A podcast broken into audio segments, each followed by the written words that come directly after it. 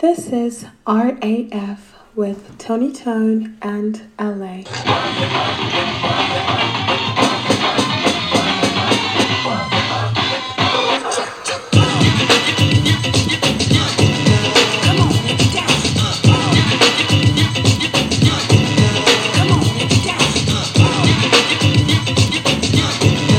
Yo, what's up? It's your boy LA, aka the Love Ambassador, coming to you straight live and direct from the Jungle Studios. We got the one and only ever famous, formerly known as the Love Inhibitor, but tonight, what would you like to be referred to as?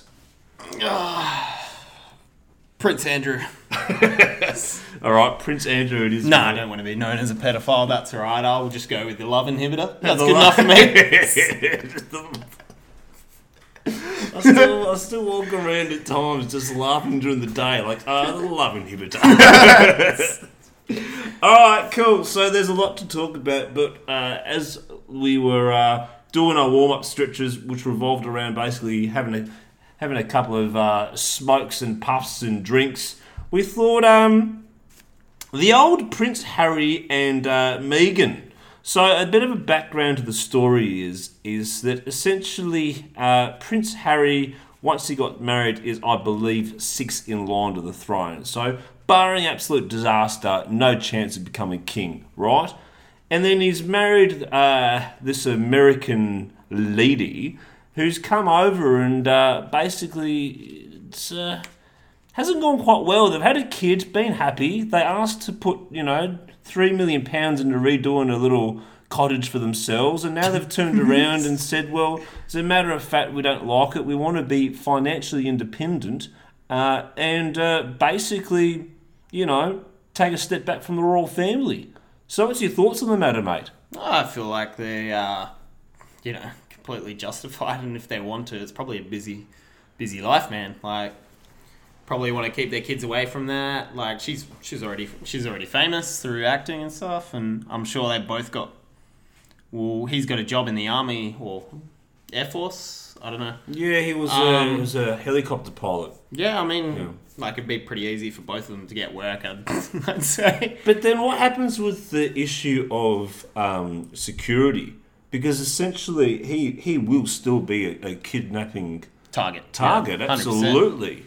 Well, I'm pretty sure that doesn't actually play any roles on the royal family, as far as I know. I think they there's up to like some somewhat like 200 close members to the royal family that actually have like 24 hour protection. All right. Yeah, as far, as far as I know, there's like But a, there's a lot. who's who's footing the bill for it? Because if he's no longer it's the um the taxpayer, taxpayer, hundred percent. But that's who looks after. That's who pays for the queen's security.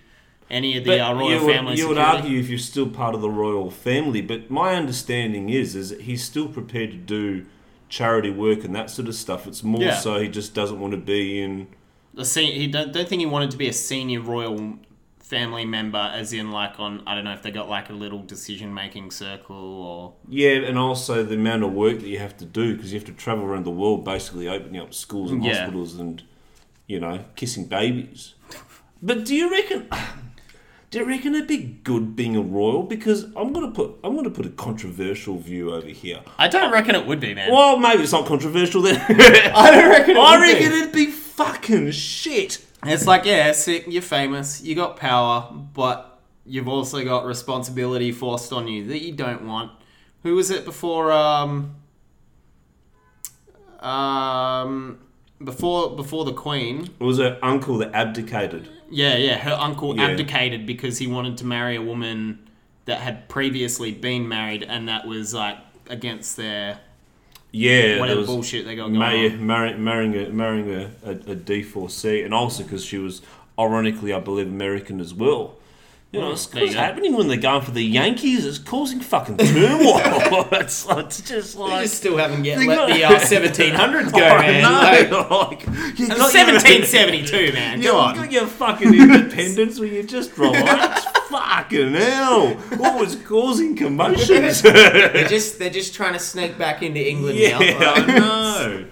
It's just unbelievable. Yeah, because it'd also be just a constant scrutiny, constant hassle. Um, yeah, all right. So you've got like you know, uh, you fly first class and you stay in nice hotels, but you've never got a moment where you can Yeah.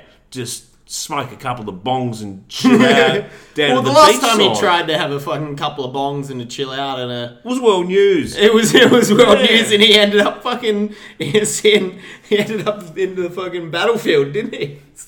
As a sin bin. After that fucking cocaine night with the uh, with a bunch of ladies in his fucking spa. Do you remember that? It was like 2008. Oh yeah, and they sent him to battle afterwards. oh no, no, no, that's not good, mate.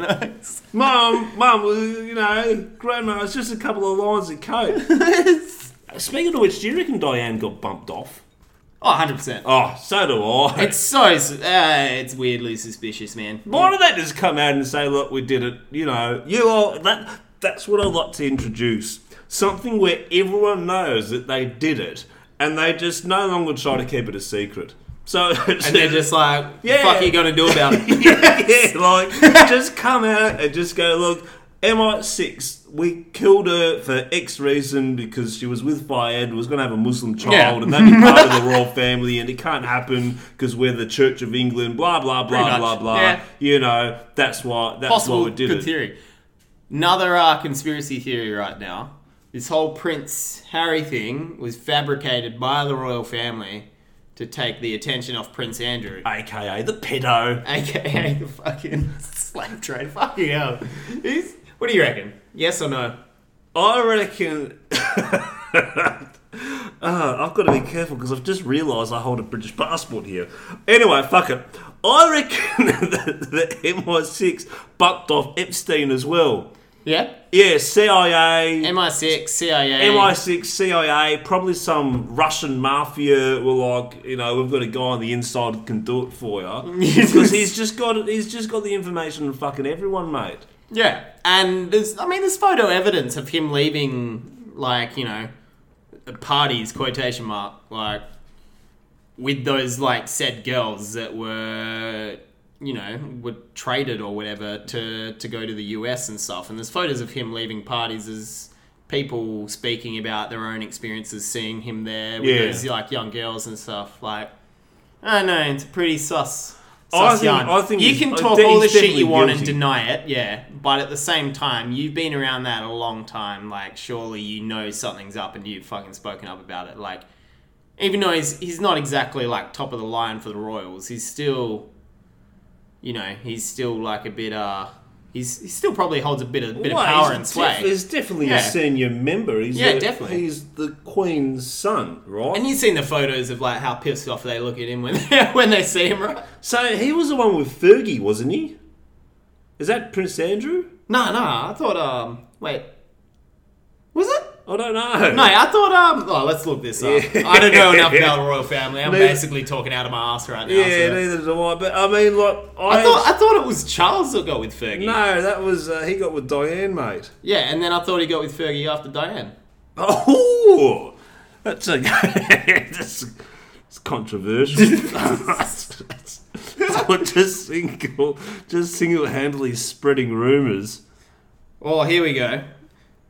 Yeah, Thank God, thank God for fucking Google. yeah, no, absolutely. Fer- yeah, it's him with so, Fergie. So here's another here's another conspiracy. Did Fergie leave leave him because he was like, nah, you're past the age of like, you know, that's above my tolerance. I only like young girls, and she knew, well, he only likes young type. I'm just gonna go. I'm gonna go fuck some maturity just to fuck him up even more.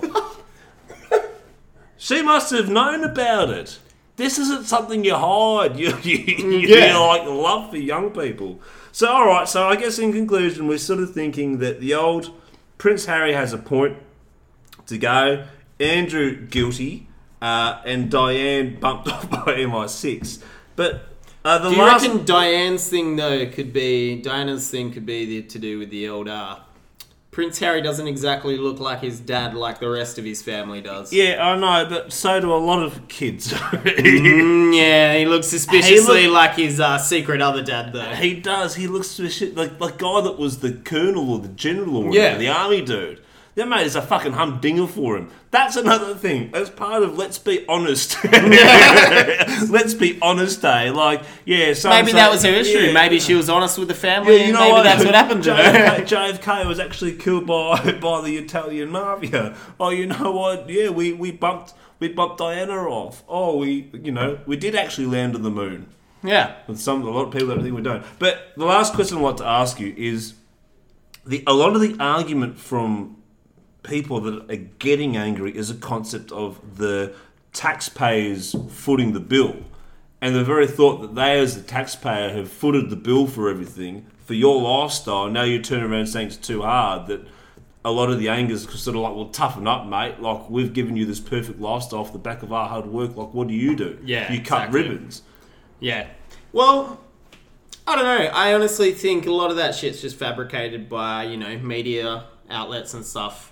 And realistically, theoretically, the Queen holds the most power in the UK. I don't know, like, I think it, but I think it's a really delicate power of, like, you know, once, if the people get pissed off enough, like, at the end of the day, the people still hold the power. Like, she is in charge, at the end of, she does have, like, full authority over the army, navy. So I don't know. like she, I don't know. Her Majesty's do, I don't know Royal she does. I thought it was like, I thought it was After like after Cromwell, the Parliament, the 1600s, I, I think it's I think it's kind of balanced. balanced. Yeah, There, there, I think there is some form of balance of power. Yeah. yeah. But I But think sure at the, the end end of of the day, they do answer to her, not Yeah. to.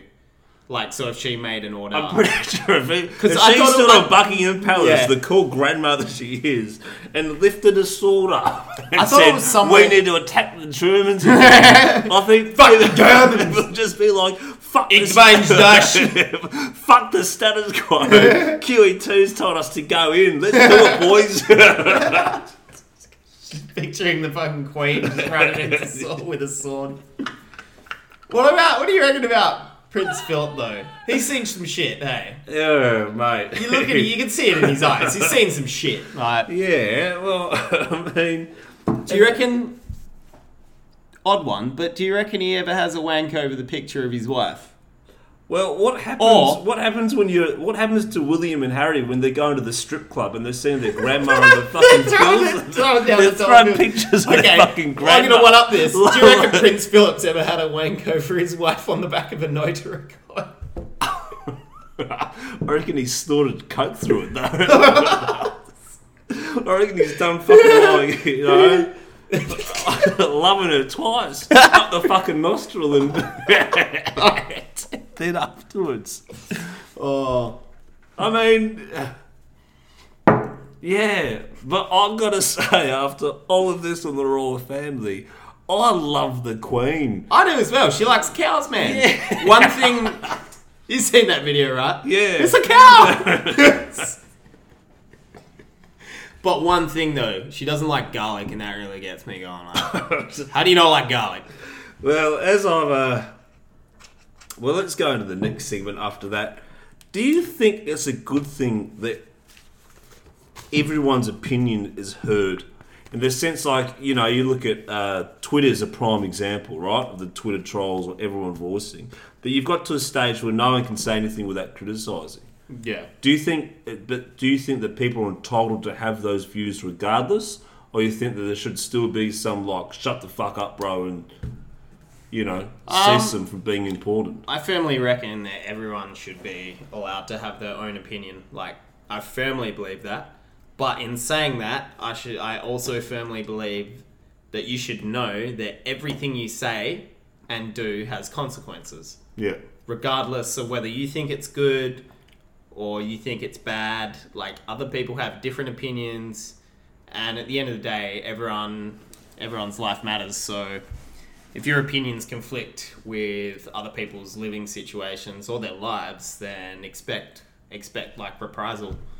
yeah, but because I just feel like there's just there's just so much negativity in the social sphere. Yeah. It's either like faux joy, right, hmm.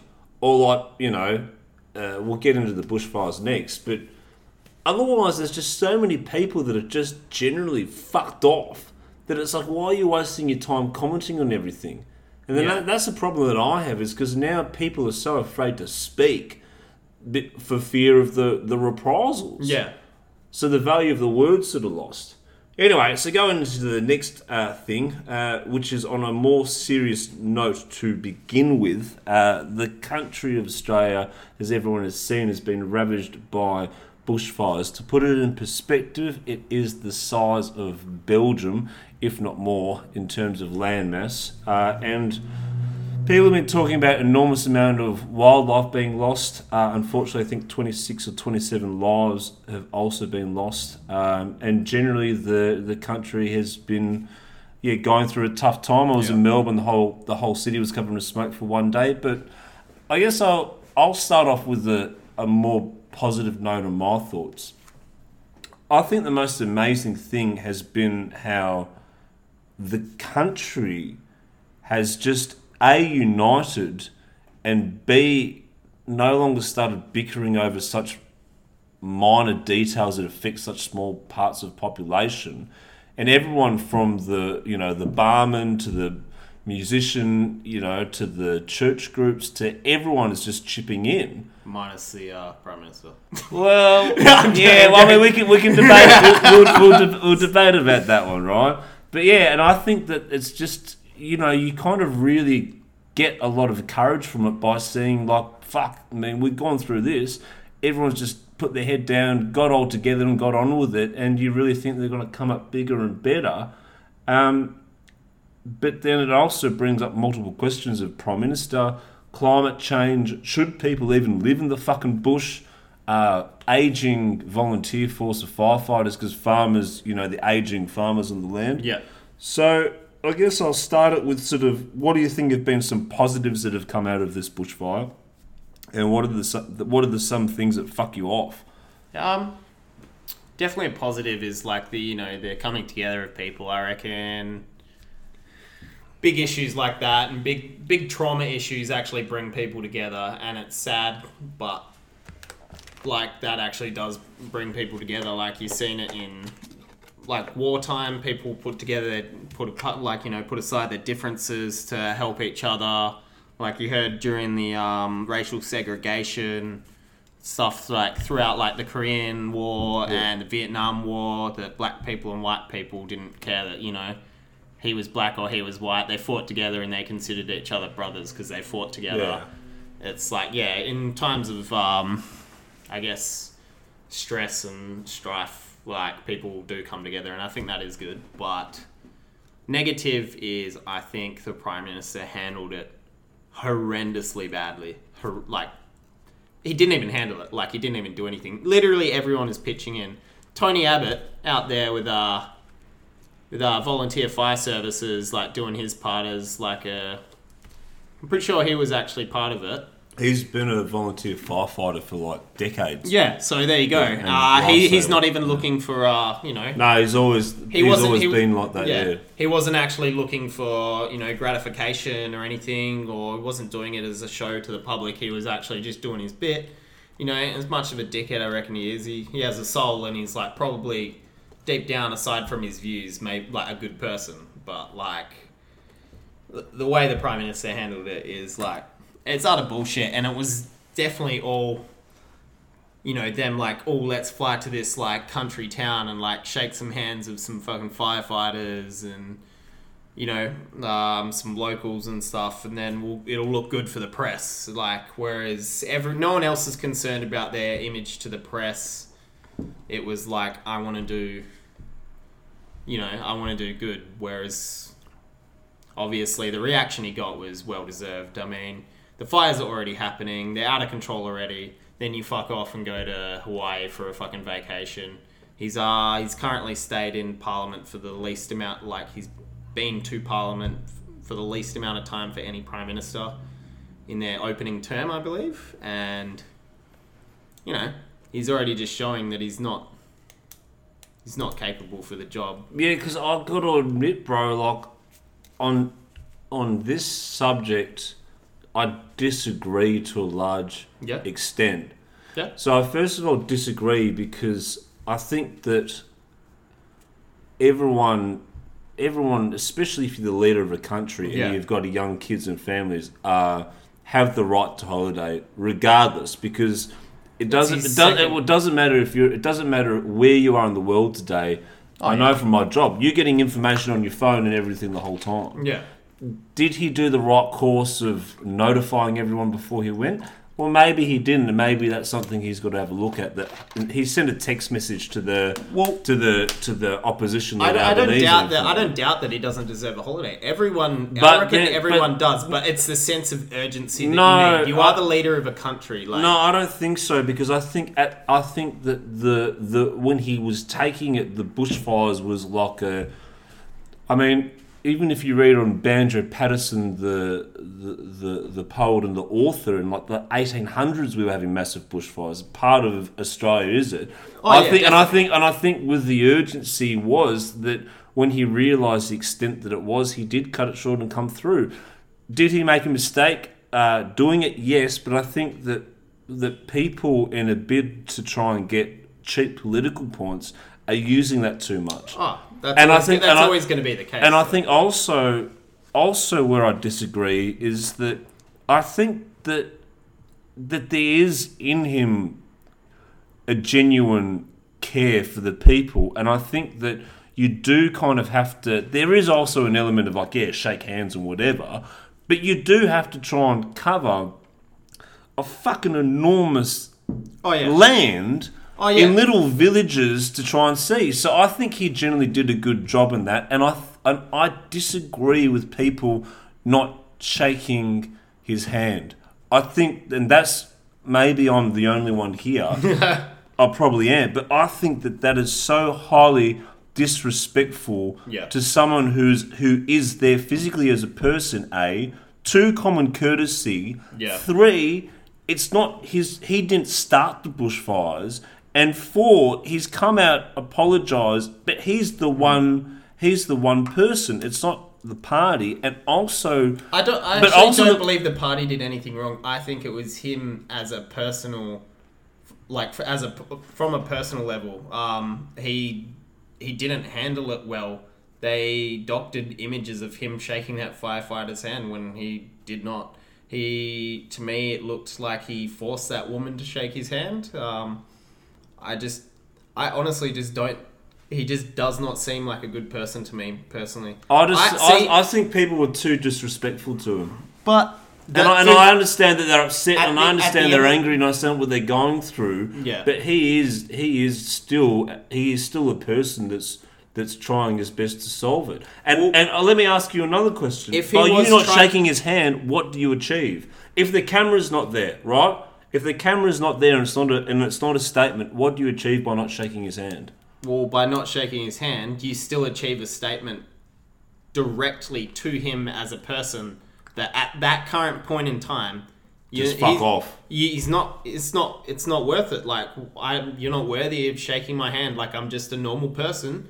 You're just a normal person. You might be the country's leader, but at the end of the day, you're you still shit like me. So, like, and he just didn't seem like he was genuinely compassionate to be there. If he was, he wouldn't have fucking turned his back when they were pissed off at him. He would have sat there and listened to every single one of their complaints. He did. He did on on that video that they were showing with that lady with the fucking like goat. He Like, just walked off No, but that No, you need no, to but sit that's there. no. Hang on a tick, because if you actually watch the video, you see it's as much as his security is pushing him along, as opposed to him just standing there and listening. He And- still has the authority to tell them to get the fuck out of the way, though.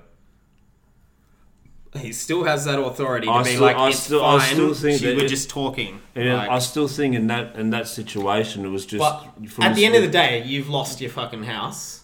Your cries for help, which when did they start? When did the fires start? But he's had times where he's generally like been to people that have told him to fuck off. Like, can you please tell that guy that I'm really sorry for his loss and I generally, you know, generally mean it. That- and he's had those situations which have, you know, been documented for people through who they're talking to.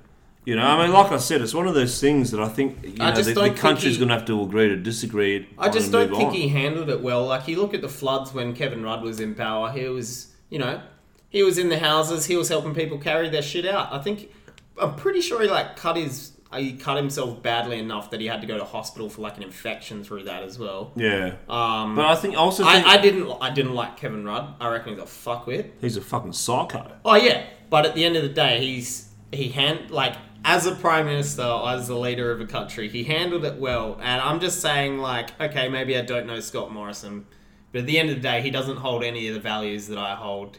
He was one of the only people who never crossed Parliament to sit on the, you know, vote for the uh, gay marriage side. He and then claimed after it that their party, you know, legalized legalized that. Well, Um, hang on, so then this is an interesting thing on. I just don't think as, as a a, as a, as a quick side one on gay marriage, right? Yeah. So with religion, we we have to accept that a person that is religion, Christian or Sunni Yeah. or Shia or whatever, whatever's written, you've got to believe. Yeah. Right. You've got to believe that's your thing, Yeah, that's your values, 100%. whatever. So if you're a Christian and your values is to have no homosexuality or Yeah. no marriage between marriages between men and women for procreation That's and- you, though. That's you, But- not but- not but- someone else. That's you. No, but then if you're if you're individually hold those values, not that I'm Yeah. standing up just for Scott Morrison on this because in a way, Yeah, no, I- I understand. But Yeah, to yeah, I voice a, a side opinion of it, because if that is your values and you're representing people with those Yeah. values that don't want it, then then is there not an element in the Parliament in particular that they can also Yeah. be represented? Because because there's a whole bunch of people that are saying. I generally don't believe it. It's written in my scriptures. I do not believe it. Right? So then, Yeah. if I'm electing a member of parliament, how come a member of parliament can't go from a social perspective? I'm here for you, but my religious point of views and who I'm representing says that I can't do it. Yeah, but see, they're actually repu- representing what is it? Their con- constituency. Is that what is that what the word is? Constituency, yeah. Yeah, they're representing them. But they're not even if- representing their religious beliefs. But that goes back to what I was saying before. You can have any opinion. I believe you can have any opinion you want. He's entitled to that opinion. But once it starts affecting other people's lives, how they live, um, eventually, yeah, Because I that, want. that- I- that's when it that's when it hits the line where it's like, okay, well, you can believe that if you want, but stop making it affect other people's lives. And like, if you go to, is it Berlin? I think it's one third of their population of men are homosexuals there as well. So can you imagine how much fun they would have? yeah, exactly. But that's Oh, a that's a no, large honestly, dude. Dude, that is a large portion of people, Yeah, man. but that is oh, a that would be portion of people. amazing. If, if you were gay, Yeah. that'd be unbelievable. It'd be like going to if you love transvestites, going Mate, to fucking it'd- it'd going be- to Bangkok. It'd be like it'd be like paradise, wouldn't it? Oh, You'd be just 100%, going in, and they'd be all like there'd be all different like ethnicities because you know German's a multicultural country. Yeah. Go to Berlin, they'd have all the bars. Mate, you'd you'd just be getting your knob fucking polished left, right, and centre. you know what I mean? In the because that's what they in the little side Oh. rooms, just getting it on. down in down in the old Berg, Berghain. Yeah, but that was a bit of a sidetrack. But anyway, um, yeah, back to the fires though. It's just that. So, all right. So we agree to disagree on the uh, Uh, Prime Minister Prime handling Well, it. we have but we both agree on you know, like the countries come together. Other countries have come together to help. So, do you think? Do you think that the people, because it looks like these bushfires are definitely going to continue, right? yeah, Do you think that people should therefore be allowed to still live in these areas? yeah, hundred percent. I personally believe you should be able to live wherever. Even if there's a fire fuck every you year. want. Even if there's a fire every year. Yeah, dude. Go up into the hills in Perth. There's a fire. There's usually there's a fire once every year or two years. Like I live right over the road from John Forrest National Park, and there's been a couple of times where we've been like, oh, might have might have to leave the house. Well, it goes up, yeah. Yeah, so like, you know, shit like that happens. That's is literally life. It's like, you know, going for a swim in the ocean. Noah's sharks for the Americans. Yeah, and it's it's like there's it- it's gonna be dude. Life's dangerous at the end of the day, and at, These threats and we've real, also bro. made it really safe. Like life for humans is relatively safe compared to what it used to be. You know what I read actually, literally just before you came? This lady survived in an old school Rolls Royce. So a house burnt down, right? Oh, so it was like a full steel. Full steel, those 1970 1974 Silver Ghost Rolls Royce. So yeah, like, and she was a me- mechanic, and she just put new sealant on it. So the whole entire thing was like this fortress. so you look at the pictures in the Australian. You look at the picture. Car still drives. The car's still there, like how like Everything is gone, It's like a little bit there. smoldered, but everything else is fucked. So she's just hidden in there. she's just hidden in there, and Fuck, she, that would have been a bit warm, eh? yeah, it was fucking what. But so then she, what's happened is she's had the soot all over her face, and she was just calling people, and eventually this guy has just come in with the, with the, with the truck. And this brings the next question: Do you we should have compulsory volunteer firefighting during these, or if work? Because my idea was if you're on the dole, you got to be a you got to be a firefighter during the bush season as part of your work for dole scheme. Because the problem is, is that the volunteers in this in the country authorities are older, and there's Are now now's a problem with trying to get sort of young people. They are there, but it's You know what you could do instead? So you know how they small made the immigration to Australia smaller, yeah which I thought was a dumb as fuck idea. So they dropped it down to one hundred and sixty thousand a year now or something. Mm-hmm. Um, you know, increase that. They bring their money. That's good. But you know how if you if you want to get a visa for Australia, and I'm sure it's like this in many countries, you have to do your rural work for 89 days. Is it? You have to work in a rural town or area. there's for certain 89 there's days. certain visas that you got to do. Yeah, just just your ho- your that's working tour, working that's, visa. that's tourism visas. Yeah, and Tourism you, working, I'm pretty yeah. sure you're working one as well, unless you have a sponsor, Yeah. which is hard to get. Um, you know, like make people. Yeah, you want to immigrate here. You've got to live in you know a country town for you know two Couple- years, two couple years, years, yeah. two years, three years, and then they could also be volunteer firefighters or whatnot. But So bolster Like that- rural areas through yeah, because bec- yeah, because that's what they've been complaining about is our rural areas are shrinking. Everyone's moving to the cities. yeah, So it's not like America how it's it's full all the way in. yeah. It's you know like Australia is like you're lucky to find towns in in the fucking out in the middle, aren't you? Like they're all around the coast. Like and even then, the southern coast of Australia is pretty pretty bare as well. Like Yeah, I mean, I've actually done the co- East Coast drive a couple of times. yeah. Yeah. no, I've done that hugging the East Coast all the way hmm. up, and yeah, there's there you see there's quite a few said. towns there, but up But as soon as you go inland, it's just fucking nothing. Yeah, and it's around Perth. It's Yeah. you can tell why it's the most isolated city in the world. It's it's fucking nothing between us. so- Apparently, Auckland is. or Auckland is. Yeah, Really? Kiwis. I think the Kiwis get it. We're pretty Oh, yeah. close. We'd have to be close. We're top. We're top. We're top. Uh, top 'Cause the five. next- the it's next- it's Adelaide, Auckland, us, and someone else. Yeah. Yeah. Well, what's the closest city to Perth? Would it be Busselton now or Bunbury? Is that classed as a city? No. Hmm. No, it's that's that they don't class it as like Jakarta or Adelaide or Brisbane or whatever. Oh yeah, no, it's still Perth, man. Really? Population, yep. So what the fuck was I looking at then that said Auckland? I don't know, but uh, Oh, I'll stand corrected. oh no, mate. it's one of the most. I don't one know the, yeah. Look who's coming What home, is- son. No, still Fuck off. Oh no, it's Honolulu, Hawaii. That makes so Oh. much more sense. How the fuck can we forget that? Like, Fucking Honolulu.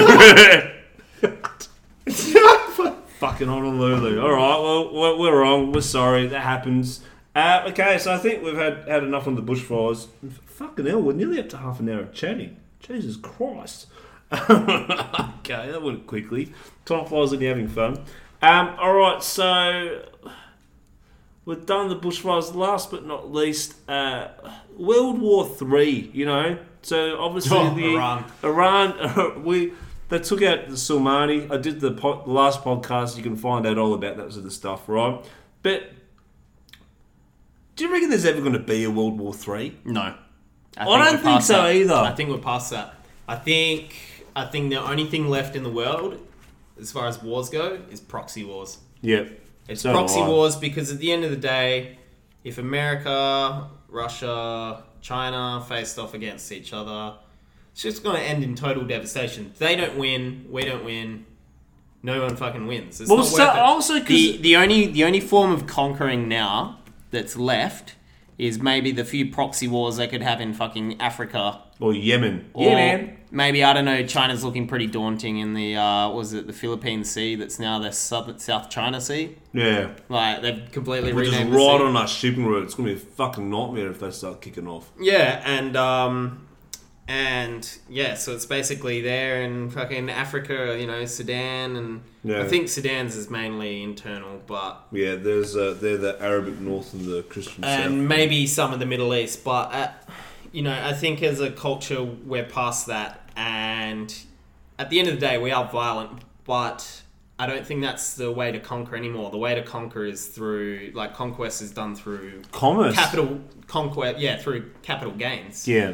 by making money. And I think I think especially in the most and pretty much all the Western countries now, like, what's the point of invading when you can just buy everything? Yeah, exactly. You know, like, you oh, look at China, man. Yeah, you Buy everything. you can just own whatever it is the fuck you want. You know. Yeah. And then yeah, it'll cost you like a bit more extra cash as a premium. But otherwise, yeah, no one really sort of. well, that's why. Uh, To all the people listening in, to, in Indonesia, I absolutely and utterly love you. Thank you for being our brothers. You're the best neighbours ever. The Kiwis don't have to worry about. fuck Kiwis. Oh. man. Choice brew. But was it uh, was it New Zealand and I think in Bali specifically? I'm not sure about the rest of Indonesia. It's a lot harder to buy into into the country now. I know you can't buy residential property in New Zealand unless you live there. Well, because their property prices went so utterly insane. Yeah. From the And they foreign have- investment, yeah. Yeah, and that makes perfect sense. I honestly think that's such a that's actually such a good thing to do when you're struggling with work and housing issues. I've got to hand it to the Kiwis though. Like their population is probably the same as you know four or five million or something like that. Maybe f- six. I think most of them live in WA. Yeah. and Queensland. yeah, But it's like they punch so above above, Above their, their weight, weight, in yeah. everything, like sports, cricket, like apart from this time round because they came to Australia, we smashed them. But generally, as a cricket team, good. not not bad. Rugby, pretty good. Soccer, not bad. Soccer, not bad. They've had Netball- one of the greatest players of all time. so- netball, very netball, very good. Oh yeah, those ladies are fucking beasts, man. Yeah. Like, but yeah, totally forgot what we were talking about. Yeah, you know, we're going to. So there's not going to be any World War Three. We don't have to worry about it. Yeah, I, th- I think yeah, if anything's going to happen, it's going to be through conquest. I think, yeah, like any any sort of nuclear issue breaks out, that's just like you're we're all dead, like hundred percent, we're all I dead. Oh, don't know if Perth would get hit.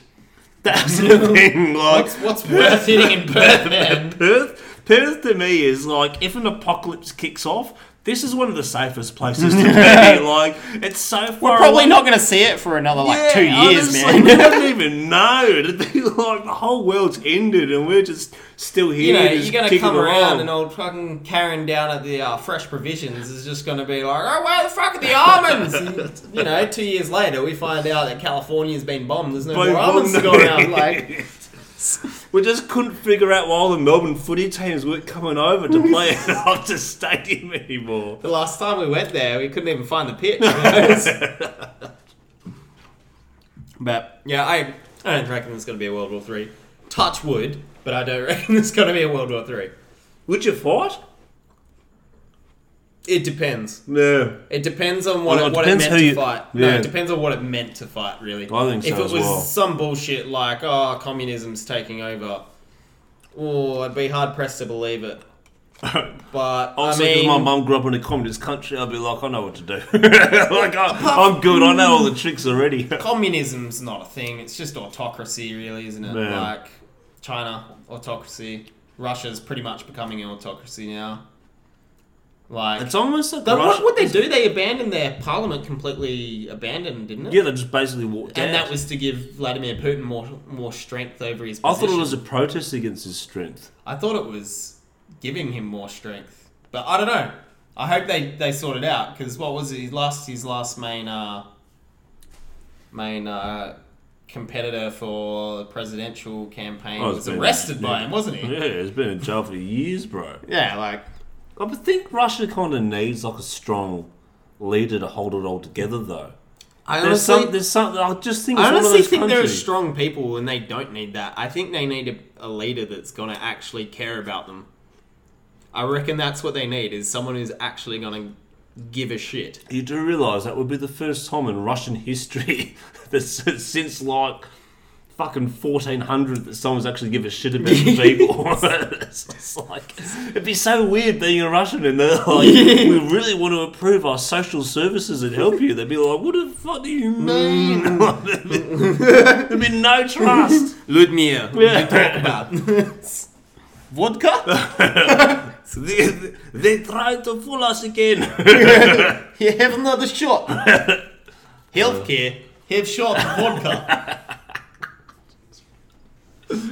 Uh, that's one country that if someone said go to war, I'd be like, I'm not going. I feel they like can't win. It's like Afghanistan. You can't win in the ru- rule the Ruskies. Yeah, I feel like though the one that's probably been been a little bit worse would be China throughout their history. Just domination, wars, domination, Mate. wars. Since like what was it? Since like three thousand BC. Actually got the short history of China there, mate. It's, It's just crazy, man. they're constantly fighting. Like this has been the first time they haven't had like an open war in like yeah, in like centuries. Yeah, it's fucking years. crazy, man. Yeah. Like um, like and they they do all those like reviews of like the most like uh, devastating um, human human imposed impacts on other humans.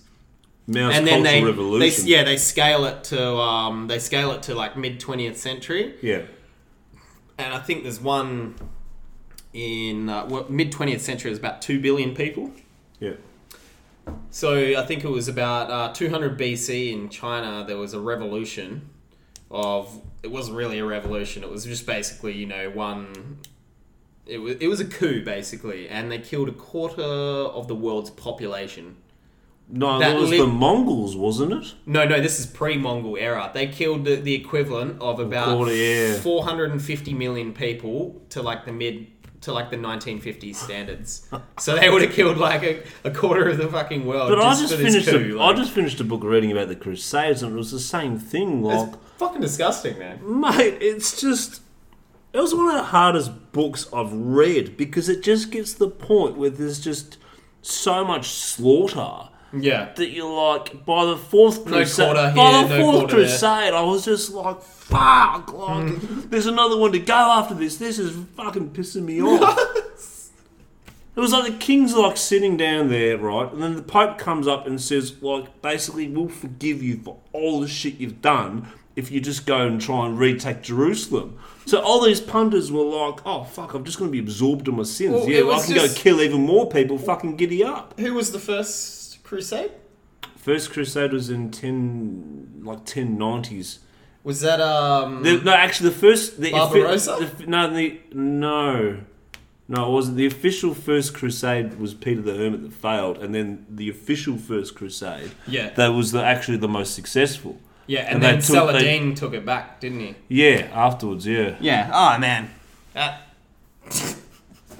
Th- But I remember being in Jerusalem, and they were like that. That the the, the um the Catholic soldiers were saying they were knee deep in infidel blood.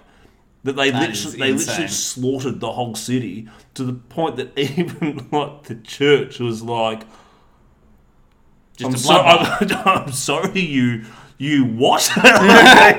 you what do you mean you killed all of them? Like they they went fucking mental, Yeah, and that's why I think like, it's the bloodlust, and once it would kick in, man, you Oh. wouldn't. It'd be hard to stop. Well, do you reckon, do you reckon you get on a bit of a roll, do you? You reckon you I reckon you stab, would. five, stab reckon- five dudes and you're like, like- your eyes in? Like you, you hear about people getting war PTSD, and Yeah. um, like specifically going back into battle mode. I reckon you'd just be in like in like just uh, not PTSD, just TTSD, just like just TSD, just you know. You're there and you're traumatized and you just can't. You're just stuck in a really- mode like But they, obviously it wasn't documented then, but they never ever talked about like post traumatic stress disorder of like medieval knights. But when you watch how they fought, like it was unbelievably horrific. Those battles. Yeah. How are those guys just not fucked? Maybe Afterwards? maybe it Or was, they were, it, it and no could, one ever it could have been a it. cultural thing where they've grown up with it. That's how society is, and they come back into it, and that's how it is. Whereas we have a more Something to compare to. we, yeah, we we grow up in a little bit more of a peaceful way, or want that peace, and we're not around super violent people. So when you get into that and then have to come back into this world, it's like Oh. survival. Your survival mode is like, I'd, I'd say like you know going into war would be like survival mode. You'd be like, okay, fuck, I've never been Yeah. to war, but I'd assume you go into like some yeah some form of survival mode where you're like, okay, got to get out of this, like Yeah. and then maybe when PTSD comes back, it kicks back in, and you're back into survival mode. You're like, oh fuck. Like, But I remember that I had a mate that was in the um, the special force. I haven't seen him for years. But the same thing was happening. So he would, uh, I think he did Afghanistan, and he'd come back and he'd be running down the beach uh, with his, uh, I think now wife, yeah, and he'd stop running the beach and like fully be like, "Whoa!" Like stop, stop, stop, stop, stop, Yeah. because he saw that the sand was in a like in a different form and it could have been an improvised explosive Yeah, device. yeah. So training was like, "Oh, that An looks out of that look yeah. that looks out of sync. Stop." yeah. And then his missus, who was a nurse, was like, "No, it's cool, you know." Yeah, that's how sand goes. Bro. yeah. sand Fuck, just that's flies, bro. horrific. Hey, like um, I just found out. So my partner's uh, my partner's uncle was part of the Vietnam War, and um, they actually he was a tank driver, and they hit a trip mine. I'm not. I, I think they were driving like a light tank, and Yeah. it, they hit a trip mine or. You know, just a mine, Yeah, and it's actually exploded, and his best mate has copped the brunt of the force Wow. and there's just nothing of him. Mm. And so I think it was at the Vietnam War, like famously, where they uh, weren't properly um, after the war when you get um, de. Yeah, the Vietnam War was. I mean, there's He wasn't. He wasn't a conscription soldier. Lucky for him, he joined because his mate had actually died in the war, and that's why he joined. But um, when they got when they got back, it's really interesting because the- debriefed. that's the word I'm looking Debriefed, for. They yeah. weren't debriefed. well, the general the general consensus is that they were they were really hard done by the Yeah. Vietnam vets. Well, there is so- now there is now some We is now heard some stories of over. him that he, after this, after their tank had been largely blown up, he's lost a ball in the process. Like, like later on, had to have it removed because of shrapnel. Yeah.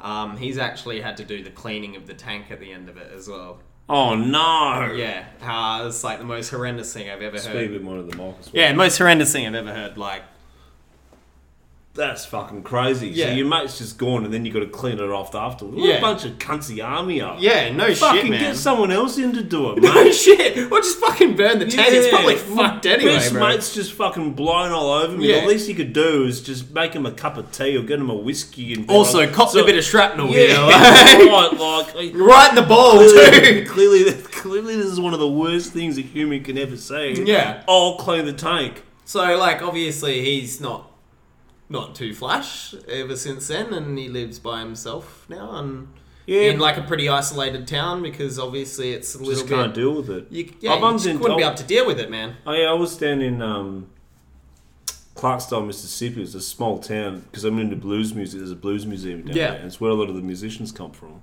And I bumped into, ironically, I bumped into a Vietnam vet uh, who was from Chicago, and I was going to Chicago the next day. Yeah. So I actually sat down and chatted to this. It was really an amazing experience. Like you're supposed to be this museum looking at everything. I was sitting down chatting to this guy for three hours Yeah. because he was also a blues musician and just you know had a lot of interesting stories to tell. But he was saying he came back uh, and for a year he couldn't sleep on a bed. So he'd sleep on the floor. His wife would sleep on the bed. I've heard a lot of stories floor, like yeah. that. Yeah. And then he goes, even to this day, he goes, like, my kids just kind of always, because unfortunately his wife passed when Yeah. the kids were young. And he goes, my kids just always grew up knowing that the dad was just a little bit special after the war. And, you know, they kind of learnt how to kind of deal around it, sort of thing. Yeah. But he goes, it even came down to things like eating from depression. and it's not something you'd really realize ever in your life or understand completely because you've never gone through that. But I guess as an adult, you'd start to realize he's obviously just- he's obviously seen some shit, and then, but it would be kind. of, it would be so sad in that period as a kid. Like, why is you know why is dad doing this? Like, Yeah. But But I mean, it's such a weird thing because we ask our, we vote the governments in, and we ask our own people to fight wars, and then we kind of turn around because it's so so we have no nothing. We have no connection. We don't feel any responsibility. We, we don't feel any anger towards Like, these people. we've actually de- we've de- we declared war on Iraq and Afghanistan and sent soldiers there. But Yeah. No one actually thinks, oh, we've declared war on a sovereign nation or anything like that. But the problem that I have as well is that we don't really take care of them. It's like we have the Anzac Day march once a year. They Big come out, we, deal. we Yeah. give them a clap, and then you know you get one day a year, and then the rest, everyone just can kind of, Mm, yeah. in a way, kind of forget it. I think more When- people focus on looking after vets. Weren't a lot of the Vietnam vets though also booed when they came back? Apparently, yeah. That is the most horrific thing ever. And then Imagine in going through that. You've been conscripted. You haven't chosen to join the army. You've been pulled into the army. You know, given the option. What was it? Muhammad Ali went to jail instead of going to the army. It's Yeah. like, you're in the army or you go to jail. And you know, they obviously like, I don't want to go to jail. Maybe it'll be fine. Oh, you do. You do. Uh, you um, you jump the, you escape the country. My dad went from Bangkok to London overland uh, in 1972. Overland. Overland Wow. on a motorbike. Overland. Wow. Would have been a fun ride though. Would have. It was amazing. yeah. that time of his life. Yeah, he did that, and then he did from America through all of Central America and all. Of I mean, he ended up pretty close to Vietnam. Yeah, because he ended up in Thailand, and he and it was so funny. We went back to Bangkok, and he goes, "It was such a freaking classic because I just needed a cheap place to stay in Bangkok." And he goes, "Obviously, it was the Vietnam War." Yeah. So he goes, like half was the CIA. No, one third was the CIA. One third were just hookers. The other third was a mix of backpackers and Viet Cong like Spies, like USSR yeah, agents yeah, and. USSR agent. so he goes like, and it was in some fucking crappy area, but he goes, I've just got to show my kids like where I was, right? Yeah. And he goes, it was just freaking the whole thing was madness. But his mate uh, escaped, and ironically, it was out of uh, Fremantle here. Yeah. So he hadn't been to Fremantle since 1972, and he came out in 2018 to From see where?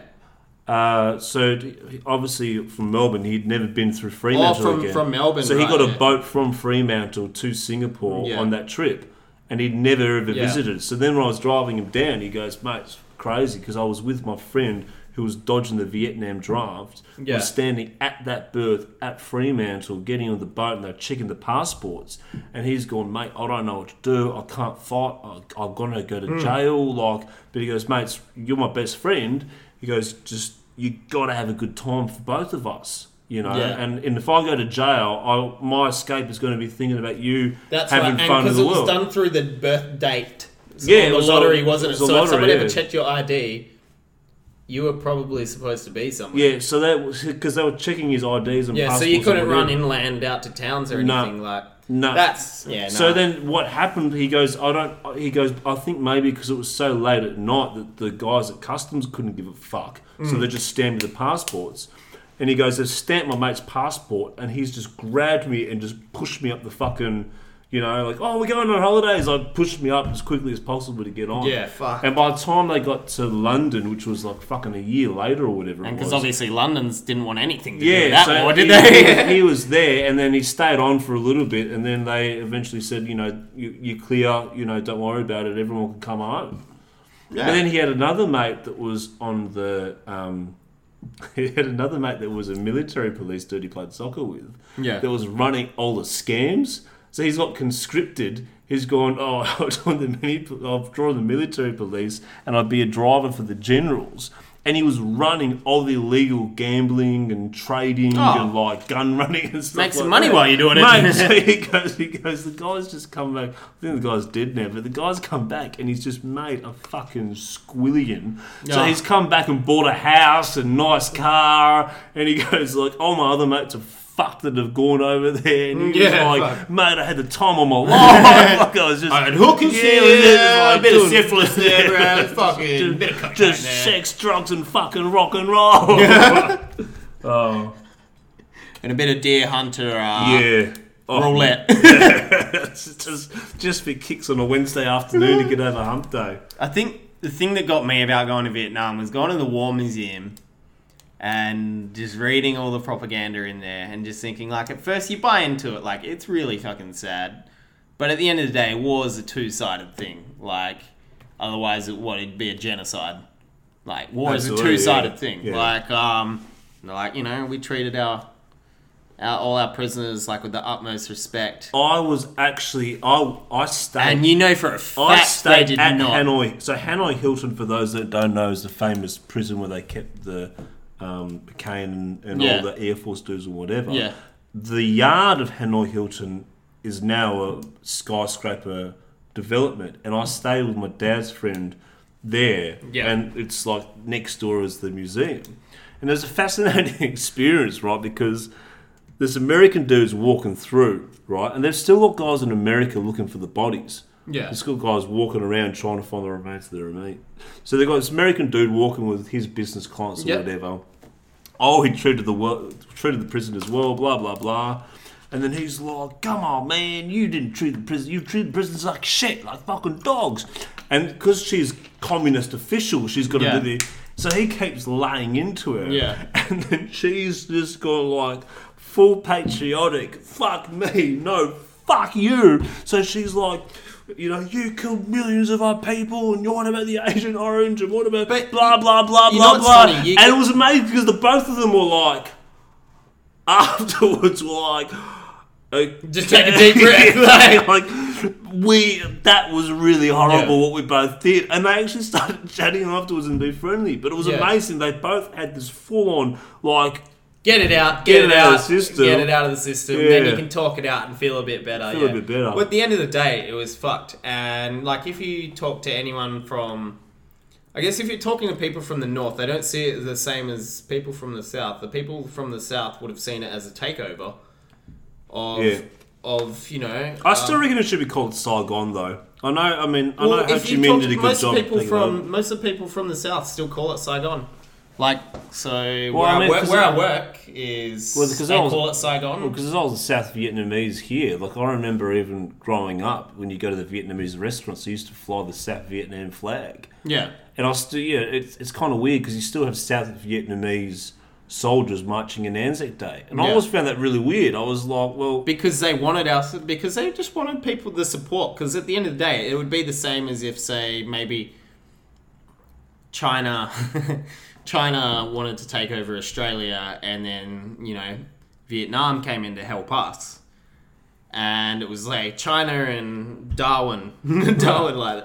The far north of Australia were trying to take over the southern part of Australia. Like Yeah. that's how you would see it. Is like we're independent. Like we don't want communism yeah, that we're in a pretty pretty corrupt uh, like at the end of the day it was a pretty corrupt uh, corrupt government. uh, capitalist Yeah. society but it still wasn't like you know a communist sort of autocracy Yeah. society which is what communism always turns to is a dictator or autocracy because at the end of Just the day mass murder. well, as long as as long as someone has power, man. As long as someone has power, there's always going to be something to strive for.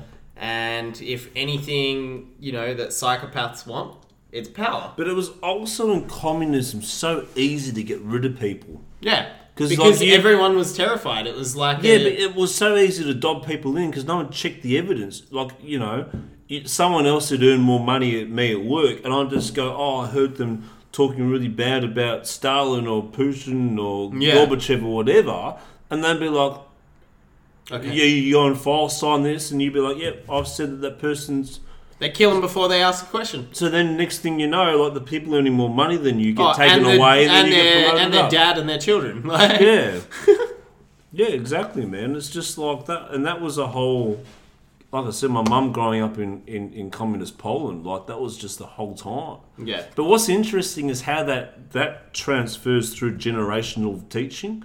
Because you grew up in an area where it's like, you have to understand when your mum's raising you, she's grown up in an environment that her neighbour can dob you in or or her sister so can dob you in. it's quiet. Don't talk too loudly to the neighbors. Well, like- it, it, it is it is like it's like be friendly, but you've always got to be super like cautious and wary. yeah. And it's only I mean now You don't want the secret police fucking yeah, coming in. and it's only, it's only now that she's obviously older and kind of like you know fuck it, I'm in Australia for a long time. It's calmed down, but yeah, I Yeah. remember even because she'd only been in the country twenty years, I think, so she'd still had half half life Yeah. there, half life before she had. I us. think you still see it in a lot of uh, now west, like heavily westernized countries like Germany, and um, like uh, I, like talking to them last time I was there. A lot of the people like you go to an event, it's like a thousand people there. yeah. You look at the like attendance on the event page on Facebook. Yeah. It's like 100 on there, and you're like, hold up.